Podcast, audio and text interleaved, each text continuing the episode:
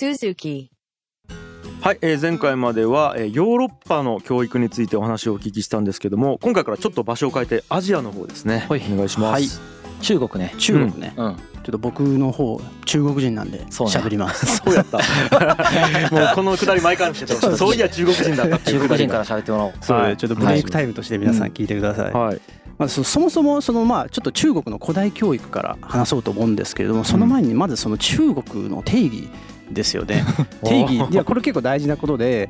別に昔に中国っていう王朝があったわけじゃないんですよ。まあね、はい、で中華大陸があって、そこに入れ替わり立ち替わりいろんなね王朝が登場してきて国を建てたりとかしてるわけじゃないですか。うん、うん、まあ今回はその中国っていう言葉をですね、まあ、その中華大陸で建てた王朝たちをひとまとめにして便宜上中国っていうふうに言います。はいはいはい、ということで話していきたいと思うんですけれども、南西ね中国4000年の歴史なんで、別に30分ぐらいで話すのが難しいですが、一応ポイントだけ最初に言うと、はい、今回話すポイントというと、まず最初儒教思想ですよね。儒教きた、はい、はい、孔子で中国の教育の特徴としては、まずあとは国家主導ですよね、うん、でさらに凄まじい仕組み化という、そうね、うん、っていうのをなんか大体この3つのポイントにを中心に話していこうかなと思います、うん、ということで時代でいうと、まあ、紀元前1700年、いいね、遡りますね、はい、紀元前770年くらい、なんかやっと中世まで来たのに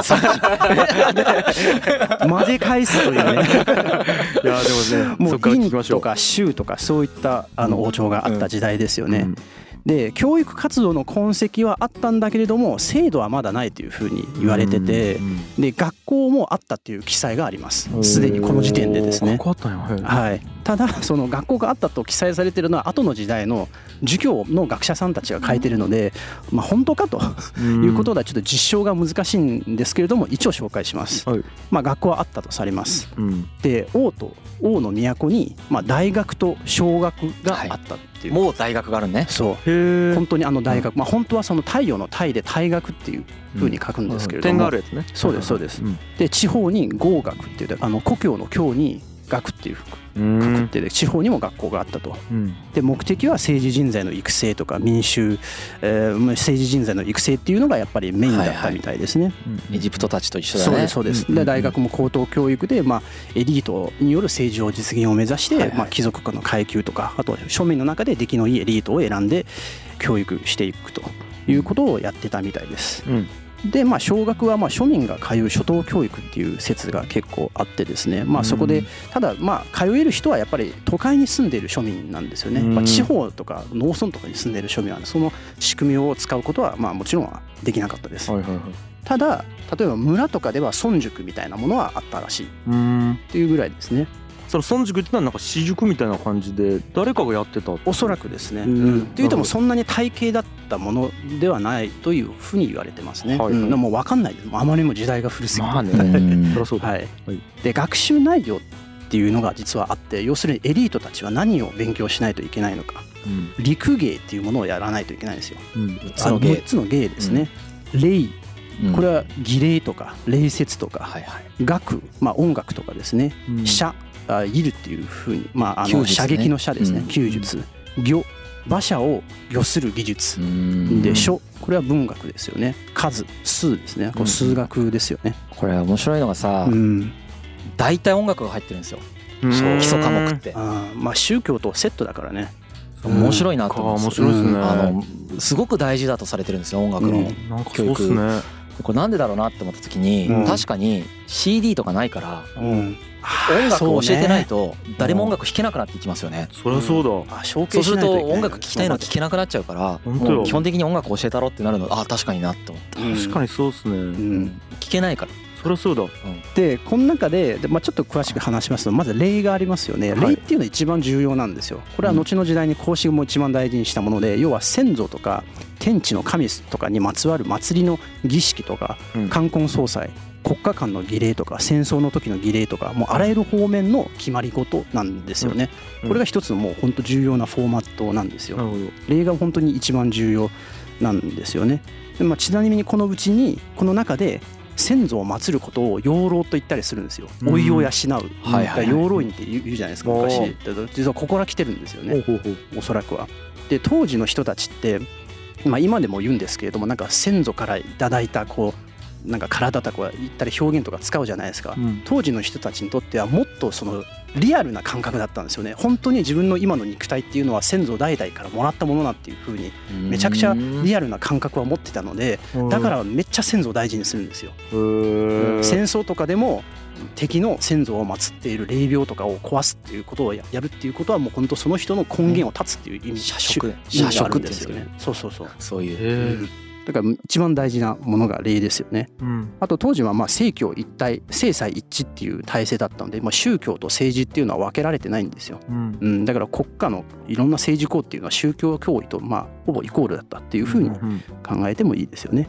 で楽っていうのはまあさっき音楽とかあと歌とか詩とかあと踊りとか彫刻あと狩猟狩りをするってこれも楽の中に入ってますよね、うんうんうんうん、でこの楽もいろいろ考え方があるんですけど、その礼っていうのは人を外側から決まり事で縛る、うん、で楽っていうのはその精神に働きかけて内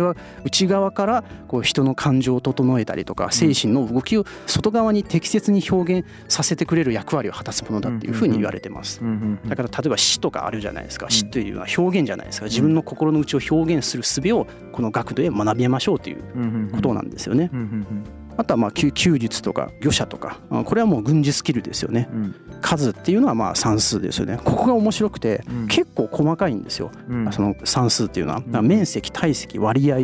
比例とか方程式とかも学びます、結構複雑な算数できたんや、はい、で一番面白いのがその食料輸送とか人員配置のマネジメント僕の中で学ぶんですよ。すごい、はい、でも必要だもんね。そう建築とかでもね必要だよね結局。そうそうやべえなと思いました。で教育とかになってるのは基本的に公務員官僚ですよね、うんうん、っていうところだけれども、あと一応家庭内での教育も一応記載はありました、うんうん例えばそのご飯を食べれるようになったら右手を使えるように教えるとか、うん、あとはその8歳になったら食卓での礼儀を教えるとかで、お客様が来た時の迎え方とか送り方とかそういった礼儀も家庭の中では教えてたみたいです。はあ、うんはい、ちょっともうここ数分聞いただけで西洋との違いがすごいっすね、はい、システマティックですよね。なんやろすでに先祖とか出てきたりとか、うんまあ、だいぶ古い時代の話してるからですね。2700年前ですからね、はい、より前の話ですから、うん、今のこの中国の教育、はい、まあでもすごいよね、うん、この時点でこれっては思った、うん、ほんまかと思った儒教学者たち持ってないみたいな儒学者たち持ってないみたいな持ってる可能性はすごくある。肉体がどうとかやっぱその辺がちょっと西洋じゃなかなか出てきそうにない感覚やなと思ってちょっと面白いなと、はいはい、すいません。でさっき礼って一番重要だって言ったじゃないですか、この礼って実は殷の次の周の時代に新しい意義が出てくるんですよね。この周っていう王朝はもともと殷っていう、まあ、前の王朝の従属国だったんですよね、うん、そしてその揮発その周が殷を親分である殷を打ち破ってまあ王朝を建てたわけなんですけれども、うん、ここでその周はなんか統治ニーズが今までその要は敵だった国を統治するニーズが出てくるんですよね、うんなるほどうん、でこの統治するニーズを彼らはこの礼を使ったんですよね。要は今まで礼っていうのは自分の国を統治するためのフォーマットだった、はいうん、今度は自分が支配階級になった時に違う国を異民族とかを統治するための機能もここで追加されたんですよね。どういうことですか、うん、礼を使って統治する。そう要するに自分たちが使っているいろんな仕組みフォーマットがありますよね、はいはい、その礼儀とか儀礼のやり方とかこれをこの中にお前らもこの通りにしなさいよとなるほどいうことをしたし、その儀礼の中にはその要するに誰が上か誰が下かっていう序列の考え方がめっちゃはっきりと定められてるんですよね。君主は君主のなすべきことをする、臣下は臣下のなすべきことをする、それぞれの所属している階級に応じてそれらしい振る舞いをしなさいと、うん、これって完全に支配に使えるじゃないですか。確かにマウントを取れる、うんうん、そうロジックがもうパブリックなロジックがあるんですよ。はい、うん、なるほど。要するにこの昔ながらの宗教的な側面を持った礼という考え方に国家統治のための機能とか、まあ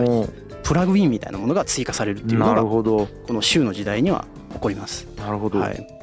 で次にまあこれも周の時代ではあるんですけれども、いわゆるその春秋戦国時代ですよね、うんうんまあ、周の時代、まあ、周王朝がちょっと力が落ちていってもともと諸侯を治めてたんですけども、諸侯の方がまあ農業ですごく経済力をつけ始めて、農業生産力が上がって人口も増加して、やがてこう彼らはもう実力的にその周王朝を圧倒するようになるんですよね。でその彼らが最終的に中華統一を争ってこう最終的に秦が出ていくっていう風な流れなんですけども、要するに既存の社会システムが崩壊していくんですよね。今まで周がトップだったけれども実質上は周辺の諸侯がものすごく力を持って争い合っていくっていう風な状況が生まれます。このまさに前々回とか深井君が言ったようにこの社会システムの崩壊によっていろんな人がいろんなことを考え出すんですよね。はい、そこで諸子百家の時代が生まれてくると、もう何でもありのフリースタイルの私学が勃興するんですよ。今までは国がちゃんと教育システムを定めてみんなこれを学びなさいっていうことだったんですけれども、社会が変わってきたのでそれぞれの民間からいや俺はこう思う、俺はこういう社会システムがいいと思うというふうに出てきたんですよ、バッと。はい、なるほどなるほど。そうですそうです。それを主に担っていたのは周の時代で。下級貴族のインテリたちだったんですよ。システムが崩壊しますよね。で彼らも身分を特権階級じゃなくなっていくんですよ。で彼らもともと下級貴族なので、実際に実務とかにも政治統治の実務とかにも携わってて、ある程度そのエリートというかインテリだったんですよね。そのインテリたちが自分の立場を失って野に放たれて、この状況は一体何なんだっていうのを考え出す。なるほど。はい、価値観の多様化というか、統一されたところから国のシステムが多様化したことによってその考え方とか思想もバーンって多様化していって、それぞれが自分のなんか考えみたいなものを、そうですそうです、なんていうんですかね、政治権力が多様化したからまた結局こうやっていろんなプレイヤーが出てきたということですよね。なるほどなるほど。そうですそうです。で国同士の競争もやっぱ激しくなったので、もう人材がめちゃくちゃ重要視されます。これも以前のね回とかでも多分話したと思うんですけれども、本当売り手市場がすごいブーストされて、市場ですよね。もういい人材があれば召し抱えて、もうすごく重く用いられるし、彼本人そのエリートたちにとっても立身出世の機会なんですよね。だからどんどん売り込んでいくっていうことが発生します。でそのいろんな思想集団の中で最も勢いが強いブイブイ言わしてたのが儒教と法家と牧家と、牧家一回やりましたよね。やりましたね。もう大昔に牧師。あと道教ですよね。で今回は主にその儒教と法家は一番重要なので、この2つを主に紹介しようかなと思います。で儒教ですよね。これも Spotify オリジナルで話してるので、詳しいことはぜひそちらの方をぜひ聞いてください。で簡単に言うと、これが孔子が体系化した思想ですよね。もともとその儒教の儒っていうのは要するにこう宗教行為を行う儀礼の集団から生まれたものだというふうに考えられてて、要するにこうさっき言ってたその礼ですよね、礼を司った人たちだったっていうふうに言われてます。で孔子は何をしようとしたかというと、古い王様たちが統治してた古き良き時代に立ち返れっていうふうにざっくり言うと孔子はこういうことを主張してます。で要するに伝統への回帰ですよね。伝統に回帰して、なおかつその自分が正しいと思うことをアレンジして体系化した思想っていうのが儒教です。で儒教で孔子が重視したのはさっき言ってたその陸芸なんですよね。6個のやつね。6個の学問分野、これをちゃんと重視して、それをまたテキスト化して、テキストに再編集して、それを後々「四書五経」っていう形になって、こう授業で最重要基本テキストっていうことで位置づけられていくっていう風な流れです。で儒教のその思想の特性としてもう本当いろいろあるんですけれども、1個だけちょっと面白いことを紹介したいのが、儒教の特性ってあらゆる問題を人の心の在り方に還元するんですよ。わかります意味。要するに例えば何かこう会社の経営、当時会社ないですけど、会社の経営、国の経営でこういう課題が起こりましたと、いろいろ原因を探りますよね。で儒教っていうのはで考えると、この原因は自分の徳が足りないからっていうふうに帰結するんですよ。なるほどなるほど。ローマと真逆だよね。システムとかじゃないんですね。心が問題だ。そうそうそうそうそう。だから財政破綻の原因は倹約を忘れた心のおごりが原因だとか、戦乱が起こるのは人の心の乱れだとか、そういう解釈をしてるんですよね。なので儒教はこういう特性があるんですよ。でこれを課題を解決するにはどうすればいいかっていうと、昔の聖人の道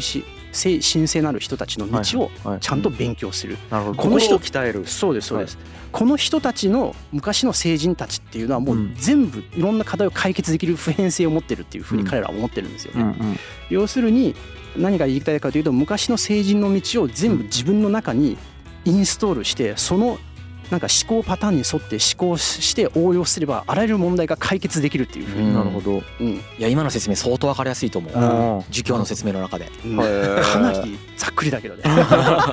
その通りだと思う、本当にそんな感じですね。だからみんな頑張って授業を勉強するんですよ。なるほど、ね、勉強すれば自分の心に聖人たちの思考パターンが全部アクセスできて、インストールされて全部対応できるっていうんですね。自分の心の問題だからね全部なるほどって言ってるんですね。なるほど、そうですそうです。じゃあ法家思想ですよね。まあこれも前始皇帝の回でやりましたよね。まあ始皇帝がこれを導入してルールベースで国家を作って君主に権力を集中させて富国強兵を打ち出すということをやりましたね。法家、法律の方ですね。そうですそうです。何回も出てきましたけども。でちなみにちょっと補足なんですけれども、法家思想っていう言いますけれども、今僕らが理解している法律とは全く概念が違います。はい。この今の僕たちがその知ってる法律っていうのは、要はその専制君主と啓蒙思想の闘争によって生まれたものなんですよ。ちょっと待って、急に難しいことです。今まで専制君主によって人権とかが制限されてました。で、それを対してアンチテーゼとして出てきたのが今の僕たちが今使ってる法律なんですよね。でも法家思想の言う法律っていうのは、単に国を法で統治するだけじゃなくて、あくまで君主がトップなんですよ。君主が民衆を統治するためのツールとしての法なんですよね。別に人権はそんな考え方ないです。ということです。なるほど。でちなみに周の時代に、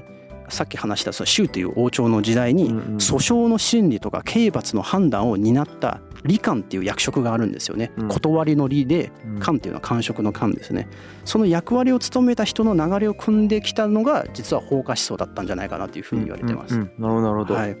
ルールとかいう風に近いですね。ルールとかなんかファンクションというか機能というか、ルールというかね、罰則なんですよね、この人たちのベースは。そうそうそう、破ったら思いっきり罰するっていうのは彼らのその統治方法なんです。かなりラディカルだから、理解なんかしてくんなくていいんですよ。なるほど。理念も理解してくんなくていいし、やったらダメなのがなぜかとかいうことを説得する気もないんです、法家は。ただやったらぶっ殺すからやんなって言って、なるほど、ただそれだけなんです。全部システムで決めていくっていうね。なるほどなるほど。で春秋戦国時代で、諸非百家が起こってきますよね。はい、でここである有名な学術機関っていうかできます。それが職科学級っていうんですよ。職科学級ですね。職科の、はい、これ戦国時代の西っていう国の首都にあった有名な学術施設です。すごい強い国なんですけれども、これはなんか要するに西の王様が作ったその半官半民の研究機関みたいなものなんですよ。もういろんなその思想家の人たちがみんなここに来ていろいろ議論していいよとっていう場所を作ったんですよね。プラットフォームを、要するに箱を用意して、あとは民間運営に任せた、なんかこういい金パレットみたいなものなんですけれども、はい、それはいい金パレットよく言い過ぎじゃない？それは深井さんは悪く言い過ぎじゃない？はい、まあそういうことか。ここに儒家とか道家とか法家とか陰陽家とかいろんなこう人が集まってきて講義を行ったり、本を書いて自分の説を唱えたりとか、自由にその活発な学術活動が行われるようになるんですね。活動が。はい。でちょっとここで一個その人物を後で出てくるので重要なので紹介したいんですけれども、この時この場所に中国中からイカれた天才たちが集まってきたんですよ。この天才たちのを学長として取りまとめたのが荀子という人物です。これ性悪説を唱えた人で有名なんですけどね、儒家の中で。この人は結構マジすごいんですよ。相当頭切れます。はい。大体孔子の大体250年後ぐらいの人で、クソ頭いいんですよね。でこの施設で学長を3回も務めたりとか、地方をお供えの長官を任されたりとかですね、もう本当儒家の中でもトップクラスに出世した人物なんですよね。で彼が何をやったかというと、儒教だけじゃなくてそれまでいろんな学派の思想を取りまとめて整理したりとか体系化したんですよね。なんか結構この儒教の思想のなんか集大成を一個作った人っていうふうに中国の方でも評価されてます。孔子よりだいぶ後の人ですね。だいぶ後です。で彼が一番やったことの中で重要なのは、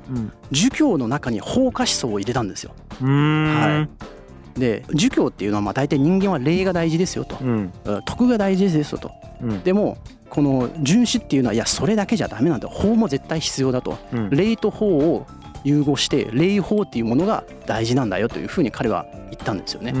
要するに彼は儒教なんですよベースは、うんうん、でも儒教の中にさらに法化っていう OS をもう一個追加したっていうことをやったイメージ、さっきの話だと、儒教は心が大事って言ってて、うん、法化は、罰則が大事って言ってて、それをシステムが大事ですよね。そうガチャってやった。そうですそうです、これが後ですごい重要な人物として出てきます。結構なんか両極端にあるようなイメージですけどね、その2つはね、うん、なるほど。で彼の弟子がやばいんですよ、はい、彼の弟子実は2人有名な弟子がいて、1人は韓非子なんですよ、はい、あこれはもうやりましたね、法華思想の体制者ですよね、はいはいはいはい、もう1人は李子ですよね、はい、もうこの人はあれですね、始皇帝の宰相ですよね、はいはい、この2人が実は彼の弟子なんですよ、うんうんうん、キングダムにもね出てきますよね李子って、うんうんうん、キャラで、うんそ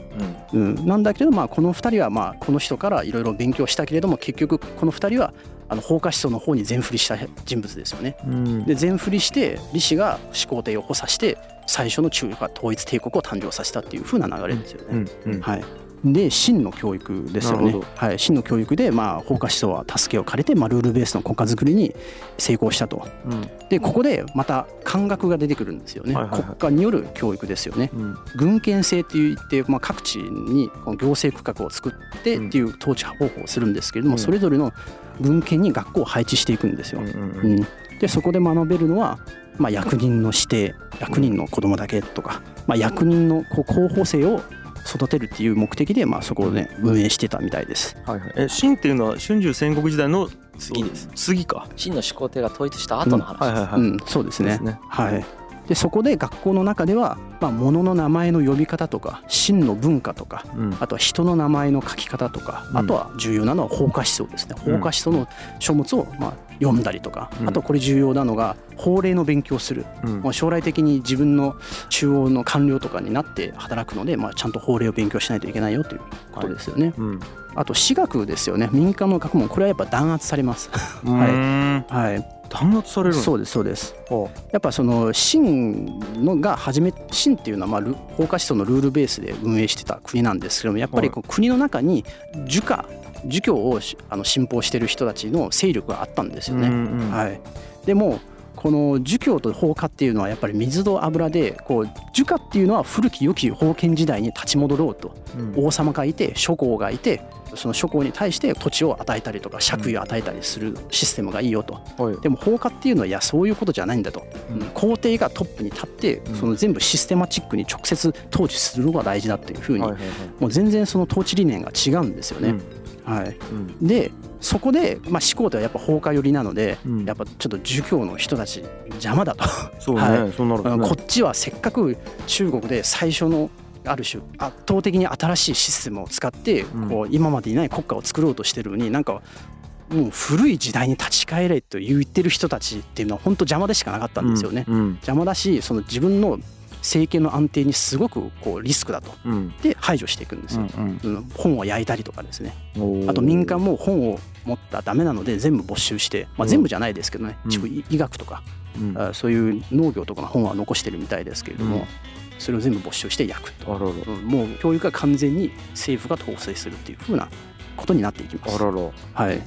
っていうところで、次は漢の時代ですよね、漢字の漢で、ここに実は儒教のが統治のフォーマットとして入っていくんですよ、うんうんうんうん、それがまた次回話せたらと思います。じゃあもう、次回は、中国後編みたいな感じですかね、うん、中国の教育、ねはい、ガチでダイジェストだった全部の、ちゃんと全時代で、うん、中国のこう教育のシステムでいうと、正直その時代時代によって微妙に違ったりしてるんですけど、実はそんなに大きな変動というのはないんです、はい、もう大体漢の時代とかにもすごいシステマチックに確立されて、それをベースにしてシステム上は時代時代によってカスタマイズされるんですけど、大体一緒なんですよ、うんうんうん、で中身は基本やっぱ儒教ベースなんですよね。儒教もいろいろ学説が変わったりとかしてるんですけど、基本儒教ベースで時々道教とか仏教とか入ってたりするんですけれども、だからある意味勉強しやすい。なるほどね。孔子がすごいなっていうまた話になりますねこれ。なんかヨーロッパにおけるアリストテレスとかがずっと影響してたみたいな。まあそうですよね。孔子の凄さってやっぱり統治スタイルがあんま変わらないっていうのがでかいと思います。ああなるほど。帝国スタイルじゃずっと。そうかそうか。それもでかいのか。多分帝国スタイルじゃないと中華大陸統治できないよね。できない。だからその帝国スタイルでしか統治できない中国はその社会のシステムがある一つの傾向を強い傾向を持ち続けているので、教育に関しても強い傾向が出続けるっていうことが多分起こってる。ああそうそうそうそう。だからさっき言ってまあ冒頭も言ったようにその教育スタイルっていうのは社会に規定されてしまうので。どうしても、そうかそうか、はい、なるほどな。でじゃあ多様性はないもののめちゃめちゃ強靭なシステムが出来上がっていくということですよね。一個のね、そうですそうです。これはいい悪いとかじゃなくてそうだってことですよね。途中でねいろんな王朝とかで分裂したりしてそのね教育が一旦ストップしたりとか落ちたりとかする場合はあるんですけれども、大体ね成功してる帝国っていうのはもう前の成功してる帝国システムをそのまま受け継いでますからね。この後本当にさっきヤンヤンが言ったみたいに漢とかあとまあ隋以降とかっていうのは本気でシステマチックにしていくからやばいぐらいの世界最大の官僚国家になるんで、それによって凄まじい技術なんです。そう。それがもう近代になんか列強によってボコボコにされるまで続く。ボコボコにされるまではだって歴史を通して見ていって、まともな官僚国家作れたのは中国だけだからね。みんな失敗してるから官僚国家の形成に。まあ中国王朝をまともな官僚国家って呼ぶかどうかというのは議論分かれるでしょうけど、腐敗とかたくさんあるんで。とはいえめっちゃ成り立ってるわけじゃないですか。あれほどの広大な土地を官僚によって治めるということがまあ可能になっていて、官僚の数が多いわけですよね。他の国に比べてめちゃくちゃ多いわけです。多いということはその官僚を教育しうる教育力があったということですね。そうだよね。そうそうそう。圧倒的な教育力なんです。それはすごいな。それはさらに言うとあらゆる方面あらゆるその社会の隅っこまで全部国家権力が入り込めるっていうことなんですよ。そうですね。そこがすごいところだよね。一方でなんかやっぱルソーみたいな人出てきてないよねあんまり。確かに。一応ねなんか出てきたりはしてるけれどもやっぱそんなにこう社会を変革を起こすまでは至らないよね。やっぱこう国家主導官主導が強すぎて。ある意味だからまあ完璧に近かったから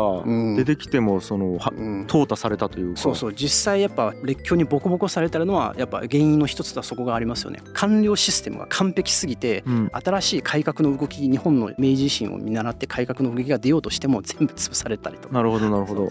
するのは良くも悪くもですね。そうです。時代によってね大きなアップデートには弱いんでしょうね。そういう。ああ確かにそれはそうでしょうね。次漢ですけども。はいはいはい。いきますか。漢でも1800年ぐらい前だから、そこでもうすでに出来上がってたら面白いよね。それがすごいよね。800年前か、ということでじゃあ見ていきましょうか、次回。はい、じゃあ一旦中国の教育編前半はこんな感じですかね。はい、ありがとうございました。G. 開演続く。